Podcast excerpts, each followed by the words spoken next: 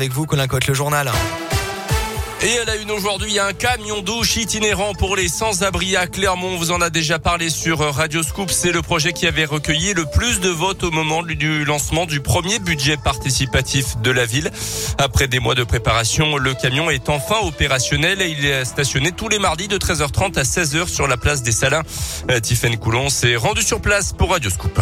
Le camion blanc stationne près de la gare routière Place des Salins. À l'intérieur, on y trouve un espace toilette et une douche avec des produits d'hygiène et du linge. Il existe déjà des douches à l'accueil de jour au CCAS, mais le camion vise un autre public.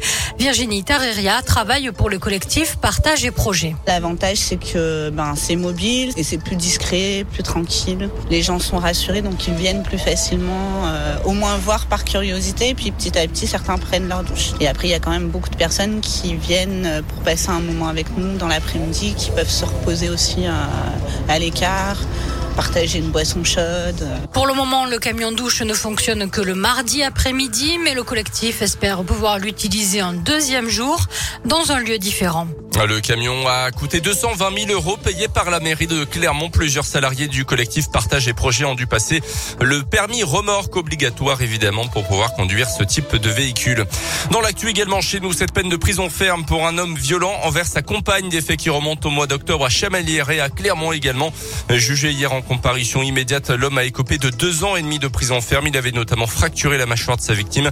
Elle était arrivée aux urgences en prétextant un accident de trottinette, mais les soignants avaient très vite tiré la sonnette d'alarme. Bilan à 45 jours d'ITT après un violent coup de poing donné par cet ancien boxeur de 28 ans.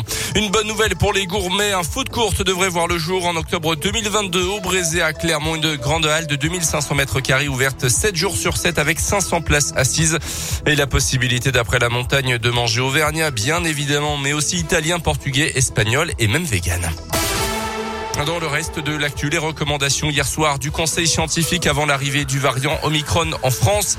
Le Conseil préconise d'éviter les grands rassemblements ou de les maintenir, en tout cas avec le pass sanitaire et le port du masque.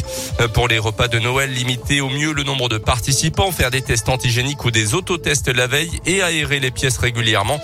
Parmi les autres pistes pour limiter l'impact de la nouvelle vague à venir, le renforcement du télétravail, poursuivre la campagne de rappel notamment chez les soignants. Concernant enfin l'école, le Conseil scientifique estime qu'il faut changer de méthode avec un dépistage systématique pour repérer les enfants asymptomatiques et présymptomatiques. En foot, la grosse boulette de l'UEFA hier pendant le tirage au sort des huitièmes de finale de la Ligue des Champions avec un incident technique qui a proposé un match entre deux clubs qui ne pouvaient pas s'affronter. La boule du club anglais de Manchester United a ensuite été oubliée au moment de choisir dans le fameux Saladier. Bref, il a fallu tout recommencer et nos deux clubs français n'ont pas été épargnés. Le PSG affrontera les Espagnols du Real Madrid et Lille sera opposé aux champions d'Europe en titre, les Anglais de Chelsea. Les matchs auront lieu mi-février. Du côté du Clermont Foot, pas de Ligue des Champions encore, mais des mauvaises nouvelles pour les deux derniers matchs de l'année. La blessure jusqu'à l'année prochaine de Jim Alevina et les suspensions de Salis Abdoul Samed samedi face à Chemin Bas d'Avignon en Coupe de France. Yad Ali Diaby averti à Angers manquera quant à lui la réception de Strasbourg mercredi 22 décembre. Ouais, match à 21h mercredi prochain, dernier match de l'année en Ligue 1 au Montpied. On a des places à vous offrir, elles arrivent dans quelques instants sur Radio Scoop. Colin à 8h30, on se retrouve? Oui, à tout à l'heure.